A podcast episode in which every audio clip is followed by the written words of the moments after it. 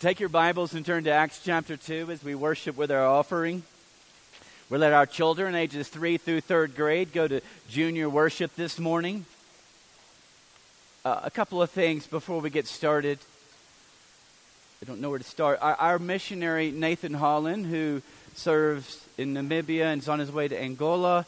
He and Moyo, his wife from Zambia, are here in the States working, working on getting her naturalization, which will then allow her to legally get into uh, Angola and live there and serve there. Well, they're in the country. She's in Washington right now working on those details. Nathan is coming in tomorrow night. He's going to be with us for six weeks. Not sure how Noel's going to get here, but she might with, with the two little girls as well. Um, if you'd like to get with Nathan, we'd love for you to just talk to Eric or, and Gina Poole, and they would schedule a time. He would love to see you. We've asked Nathan to start this Wednesday on Wednesday night classes. He's going to be teaching our adult class. And listen, we have something really awesome on Wednesday nights. It's a beautiful fellowship. Would encourage you to come. You'll get to know Nathan, and has, has a really tremendous topic. Um, and if you, you really want to step out and do something awesome, tomorrow night his plane gets in at eleven p.m. in Denver, and we would just be tickled to death if somebody would go pick him up. He uh, he asked um, that we get somebody there, so if you would be that somebody, please let Eric or Gina or me know. That would be absolutely awesome. This is not in my sermon time, but I, I have to say this.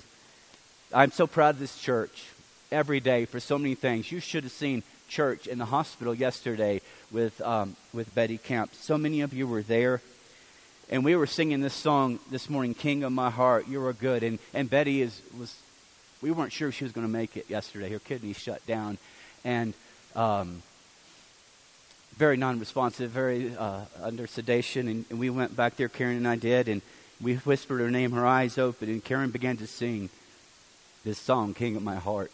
And she reached out and she grabbed Karen's hand. It was it was beautiful, beautiful worship. Um, Tom is there and he needs your prayers. So if if if you, I hope you pay attention. If you've been paying attention this morning, if you've been paying attention to the first two lessons in this series, you may be going, wait a minute, didn't we do Acts chapter two already? Didn't you do it twice already? Well, if you're thinking that, you're right. So let me explain. We are in this series, which I've entitled Not So Mere Christianity. And we're looking in Acts chapter two at what I believe to be a, a concise, condensed, it's it's the core of our faith. It's the core message of the gospel of Jesus Christ. And so on the one hand, you might call it mere Christianity. On the other hand, you'd say, oh, it's not so mere at all, because it's incredibly powerful to, to bring faith and to bring transformational change in people's lives. And, and the purpose of this series, it's really twofold. It has many purposes, but primarily to inspire us and to equip us to our mission, to make disciples of all nations. That's a fancy word of saying, of being instruments of God, to help people who don't know Jesus as Lord and Savior to come to a place of knowing Him as Lord and Savior. And you may be going, Eddie, isn't this a little bit dragged out? Aren't you just spending too much time on this? I don't think so. I am convinced that this is very much needed in our church family right now, for it's my observation that, that Christian evangelism and outreach is too much a missing component in the life of our church family and its individuals. I believe we need this. We need to camp here for a while. And so in the second half of, of, of Acts chapter two, this is the core message of the gospel, and that's where we're headed next week. But today, for the third time, we're going to look back again at this passage in the first half of, of, of Acts chapter two. And you basically find, I don't know a good word for it, these components, or maybe we could call them, since I'm talking about setting the stage, these, these props which help set the stage for an incredible story. No, it's not a story, a, tr- a true story of God impacting like some three thousand people said, I want to follow Him. And they were baptized into Christ. And so you see, before this message is given, you see what happened to, to set the stage for this. And there's three props, like you call them that, that we looked at already, two, two already. Not so mere prayers. That was our first lesson. Not so mere meetings. That was, I think, last week. And today, now we go back to this same passage. I want us to notice what I'm calling not so mere words. Acts two, one through twenty-two. I've read it twice in the past two Sundays, the whole thing, so I'm not going to do that again today. You can do that in your life groups. I just want to um, say, look at these verses which make this point. That's what I want to do this morning. So let me let me kind of give you the setting, which kind of serves as a review. You have followers of Jesus have gathered together, and they're they're fervently praying.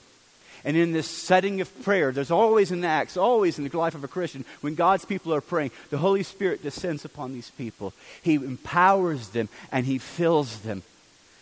And you see that manifested in, in a very real way through this mighty wind and the fire. These are not so mere prayers. It was not by coincidence then, but it was God's providence that these followers of Jesus were gathered together with all of these thousands of people in Jerusalem. God brought them together so that they could know and see and hear the message of the gospel. Those are not so mere meetings, a meeting. And so now this leads us in this third component, this third prop that, that must be in place in order for us to be God's instruments to experience what they experienced here, not so mere words. Let me show you. Chapter two, verse four, all of them were filled with the Holy Spirit and began, just a simple phrase I want you to see, they began to speak. Church, we need to begin to speak. They began to speak in other tongues as the Spirit enabled them. I love how it describes in verse eleven, they were declaring the wonders of God. This wasn't a boring sermon. These are the wonders of God. Verse fourteen, then Peter stood up with the eleven. He raised his voice. Church, we must speak out. We must raise our voices. And he addressed the crowd. Then skip down to verse twenty-two. Men of Israel, listen to this. And as we'll see next week, they told the old, old story that we just think about. The life-changing message of the gospel. Mere words which aren't so mere at all. So you shouldn't be going, well, what's he trying to say? This is what I'm trying to say right here. If God is going to use us as His instruments in carrying out His mission given to us of making disciples of all nations, we must speak. We must raise our voices. We must declare the wonders of God, the wonders of Jesus and His story, the gospel. And you might be going, well, Well, duh. Maybe for you, um, maybe for you that's that's that is obvious. But for me, it's not so well, duh. This is something I need to hear. This is something I need to be reminded of. This is something I personally need to be convicted of too often. This is the place where I stop in my, my outreach, which is odd given my, my occupation. I, I follow these steps. I pray and I seek God and I go out and, and God, I know He, like we talked about last week, He brings people into my path and I meet them and I'm personable. And so we talk and we discuss about all kinds of things. And if they need me to move them from this house to this house, I'm there. If they need me to tow their truck or repair something, whatever their needs are, I'm there. But so often, too often, I, I, I stop at the point of saying, let me tell you what's driving me. Let me tell you about Jesus and His story. That needs to change with me. What about you? So there's a popular saying, it's attributed to a guy, is, is Saint, well, I, we're all saints in Christ. So not just one guy. If you're a Christian, you're a saint. So I'm just going to call him Francis of Assisi. He was a theologian and teacher of the Bible from the twelfth century. And it's thought that he said this. We're not certain, but probably he did. But it's a good thing to say here. He said, preach the gospel always. Use words if necessary. Hmm. I, I understand and I agree with the point in that we need to back up what we say with how we live. I get that. And if how I live doesn't agree with what, what I say, then I'm just an utter hypocrite. But words are necessary. Words are necessary. Words communicated in some way, in some form, are necessary. Notice this with me. It's in verse twenty-one. So this whole gathering that God has orchestrated, it was for the purpose of God's people, followers of Jesus, introducing those who don't know Jesus as Lord, introducing Him and helping bring them to faith. And so in uh, for the purpose of being saved. So in that context, we read in chapter two, verse twenty-one, and everyone who calls on the name of the Lord will be saved. So that's a quote. Remember, we talked about that last week. That's a quote from the prophet Joel in the Old Testament. Peter is quoting. Well, that is also quoted by the Apostle Paul, and I want you to notice this with me. Um, in your life groups, I've suggested perhaps this is a place to go to, too. Chapter ten, in Romans chapter ten, in verse nine, we say the exact same quote. This time the Holy Spirit's speaking it through Paul to write. Verse thirteen, everyone who calls on the name of the Lord will be saved. But then keep reading, and it makes a really important point. How then can they call on the one they have not believed in? And how can they believe in the one they have not heard? How can they hear without someone preaching to them? And how can they preach unless they are sent? As it is written, how beautiful are the feet of those who bring good news. But not all the Israelites accepted the good news, for Isaiah says, Lord, who has believed our message? Consequently, faith comes from hearing the message, and the message is heard through the word of Christ. Preach the gospel always. Use words when necessary. Words are necessary. And these words are the words of Jesus Christ, the message of the gospel. The gospel, the, in the book of Romans, he actually describes what we're going to look at next week. He uses the word that we use for dynamite. This is explosive. This is this is powerful to create faith and to, to create life-change in individuals if we will only speak these words. And so, so if this is such a, a well, well, duh point, if we, well, of course, Eddie, why are you telling us what we know? Then why is it so missing in our lives? And you may say, maybe it's not missing in your life. Then great. Just listen to me preach to myself, perhaps, because I struggle with this part of it. I know that's strange, me being a preacher. Earlier I stated that it's my observation that Christian outreach and evangelism is too much of a missing component in the life of our church and its families and, and its individuals. And when I said that, you might be going, what are you talking about? We got outreach, and it's incredible, all over the place. Mercy's Gate, we're there feeding the people. We've, we spent how many years in Acacia Park working with the homeless, and, and in Marian House feeding people there. And we've got ministries uh, in different parts of the world caring for the poor and caring for orphans and, and medical missions. Outreach for the homeless and children in, in, in foster care. We have a lot of incredible outreach. But I, I want to ask you as a person, not us as a church.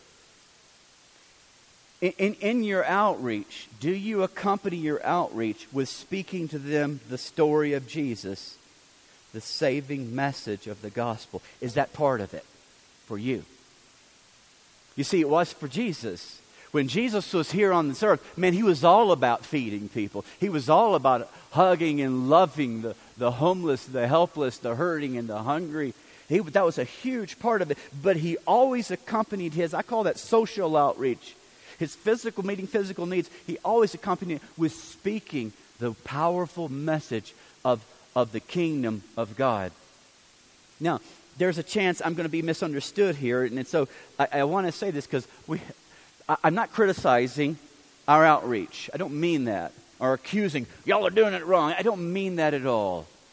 I am incredible. Yesterday, I was so proud of this church. Again, we were unloading, unloading the container up.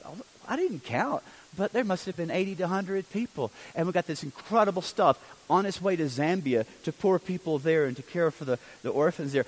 So so I'm not criticizing or accusing us of, of, of not doing it correctly. I just want to ask you as a person, all right, as I ask me. Here's the question. I, I kind of asked it already. Let me rephrase it. In your caring outreach to others, do you speak to others the saving story of Jesus Christ, or is that where your outreach stops? And do you hope someone else will pick it up from there later on because you don't have the courage to do it yourself?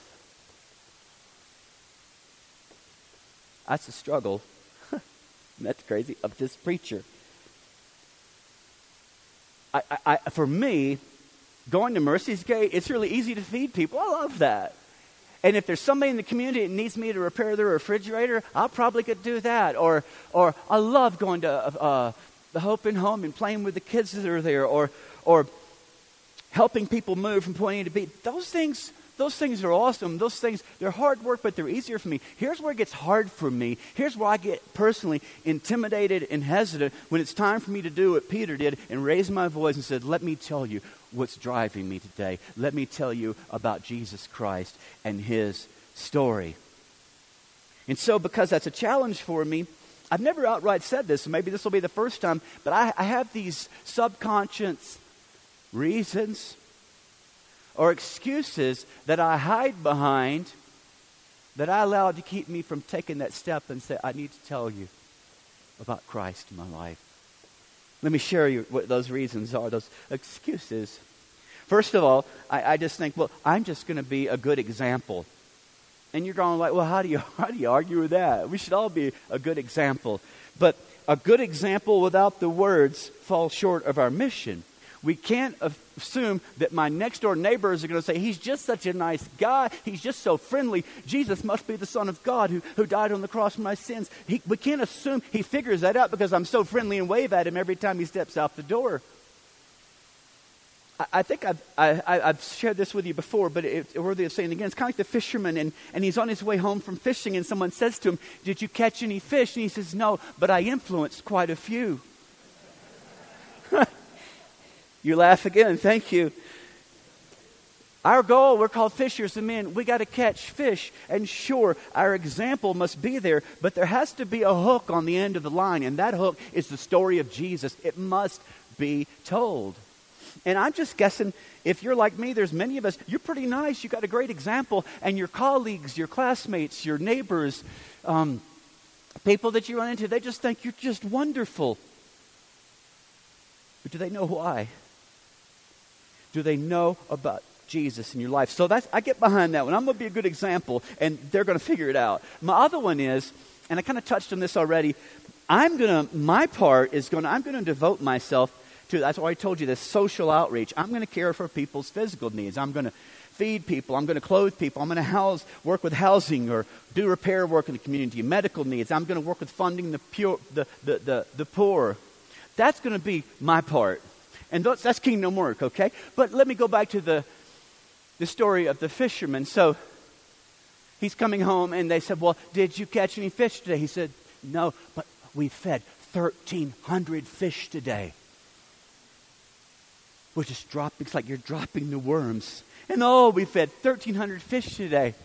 We repaired the dam, so their fishing place, their swimming place is going to be a lot better. Listen, we got in the swimming, we got in the in the lake. We swam with those fish so that they'll know that we love them, and they'll know that God loves them.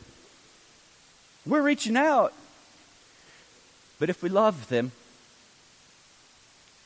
if we want God, we want them to know that God loves them, may they must know that God loves them so much they sent his Son to save them. If we truly love them and care for them, they must be told about Jesus. We must speak, church.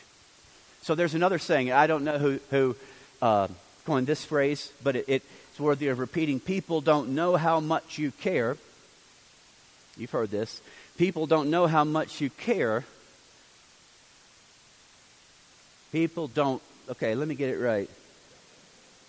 People don't care how much you know until they know how much you care. People don't care how much you know until they know how much you care. So the point is, look, if you're just talking and talking and talking and talking all about Christianity, but you don't show that you care for them, like whoop-de-doo. But you, you can you can use that a, as an excuse not to, not to speak to them at all. People don't know, don't care how much you know until they know how much you care. But they need to know what we know. They need to know the saving knowledge of Jesus Christ. We were talking about this in the life group I was at last um, Sunday night. We walked into this theme of, oh, they're stealing my sermon here. And we talked about Phil Cornwell. He used to be a member here. Um, brilliant guy, brilliant mind. He worked out at the academy. And he made this statement. He said, I would have never become a Christian if someone hadn't have spoken to me the story of Jesus. He said, that wouldn't have happened. And you might think, well, Phil, I think, I'm pretty sure he's got like his P H D in either electrical or mechanical engineering. And he's at this very elite college somewhere in the Midwest. And you would just think that Phil could watch Eddie and Eddie's good nature and personable nature, and see Eddie move Phil from here to here, and see Eddie's such a nice guy that Phil would just connect with the dots and come to know Jesus. Phil says, no, somebody had to speak to me. Somebody had to tell me the story. So the third excuse I hide behind is, and maybe you do this one, well, I, I this is really, I got this one bad, I do. I don't want to be pushy, right? I don't want to come across like this, this religious fanatic. Do you ever feel that way? When I say that, here's what I mean. I mean, I'm afraid. It's all about fear when I say that. It's not about, I don't want to be too pushy. It's about, I'm afraid of what they're going to think about me. I'm afraid of what they're going to say to me. Or I'm afraid of being mocked and rejected. And you know how we address that fear? We have to accept it because it will happen. It happened here in this story in Acts chapter two. These disciples are filled with the Spirit and they are speaking. And it says in verse thirteen, some, however, made fun of them. And guess what happened next? A follower of Jesus Christ, Peter, stood up after being mocked and made fun of. He raised his voice and he boldly addressed the crowd. Courage. Courage. If indeed we're going to follow Jesus and follow him at his word and offer our lives to make disciples of other nations, we're going to be mocked, we're going to be hated, we're going to be made fun of, we're going to be called names. So what? Their eternal salvation is of greater importance than your perceived reputation among them.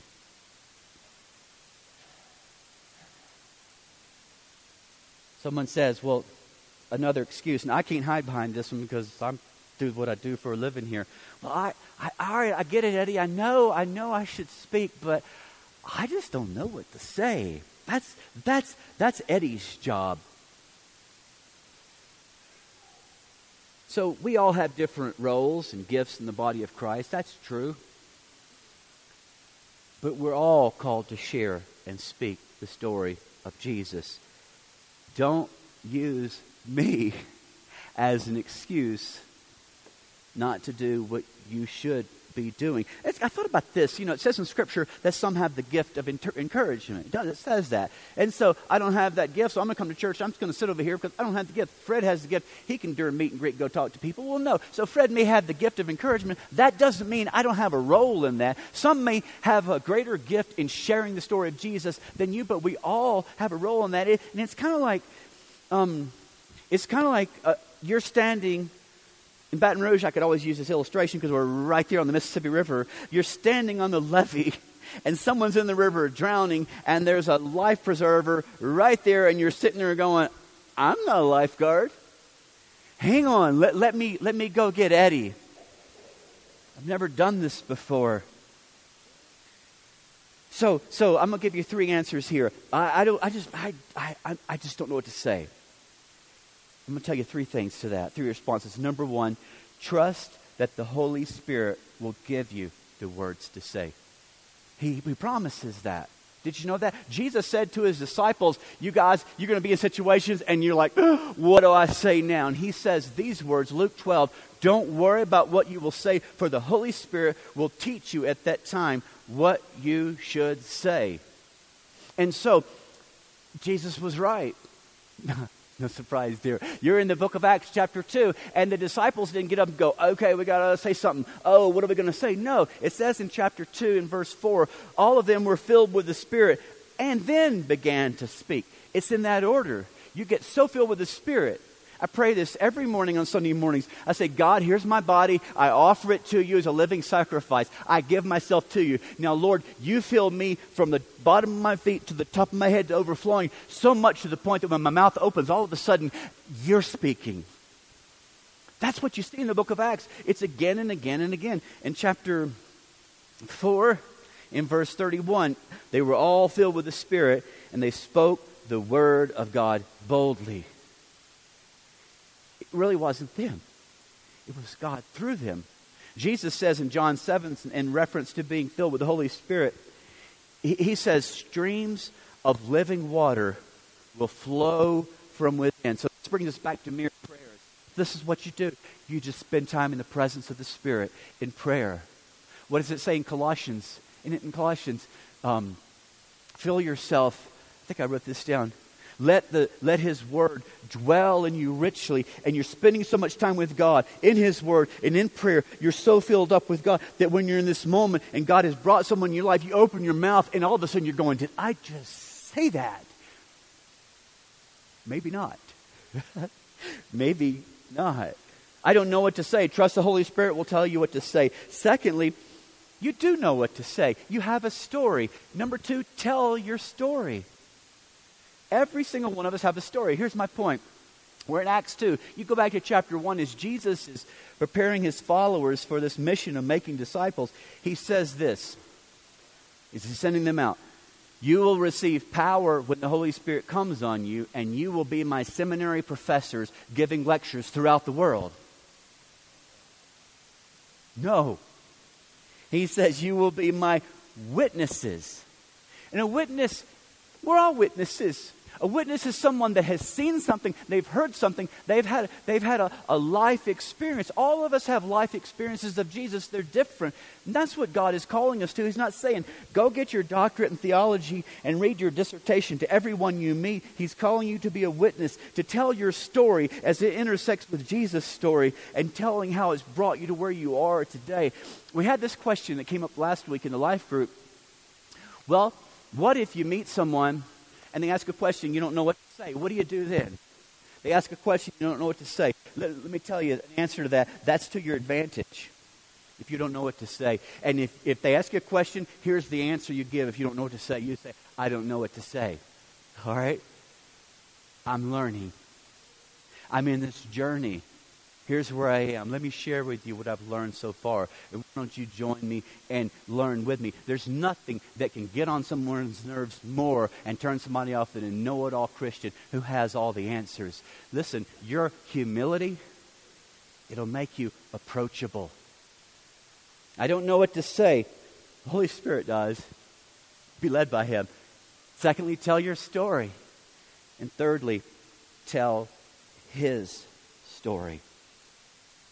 That's where we're going next week. The simple, mere message of Christianity, of the gospel. We're going to look at the outline of the gospel story of Jesus beginning next week, that we can be equipped with it and we can be um, able to share it with others. So I'm going to close now with a homework assignment. I want to ask you to put into practice what we've learned so far. Take these uh, these props, as I call them, could I call it, and, and place them in the stage of your life that God will work powerfully through you. Mere prayers. Devote yourself to prayer. Oh, let God fill you and empower you that He may speak through you. Mere meetings. Go out each day with expectation that someone that crosses my path may not be by coincidence but by God's providence. And in that moment, mere words. Open your mouth and begin to share your story as you're led by the Spirit. I, I was listening to the radio yesterday, and this guy said, Christians need to speak out. And he was talking about the news at the border, immigration, all this debate about transgender and L G B T Q stuff. one hundred seventy-one people in Brazil that just died. We've got more suicides here in this county than anywhere else in the nation. I'm pretty sure I'm correct in saying that among teenagers. Hunger, hopelessness, and all the abortion debates gone crazy right now from New York and Virginia, and all this talk and these, these mothers who are battling, what do I do? And these children who are experiencing this. All this, we talked about it, what, a couple weeks ago, racial tension in our nation. What are we supposed to do about that, church? How are we supposed to respond? We can't be silent. We must raise our voices like Peter did. In this world of dark news, we have good news. We have the answer that the world is hungering for. I don't think necessarily, I don't think that we can start this week and change the laws of our nation. You may not be able to change this world overnight, but you can be God's instrument today and this week to change a life if you will only raise your voice in that moment as the Spirit leads you and tell them who Jesus is in your life. I want us to continue the prayer. We prayed the first two sermons. I want us to pray this prayer, and I prayed it this morning on my walk with Bella. I want to encourage you to do the same. Today we've learned, lead me to some soul today. Here it is. Teach me, Lord, just what to say. Let's stand and pray this together.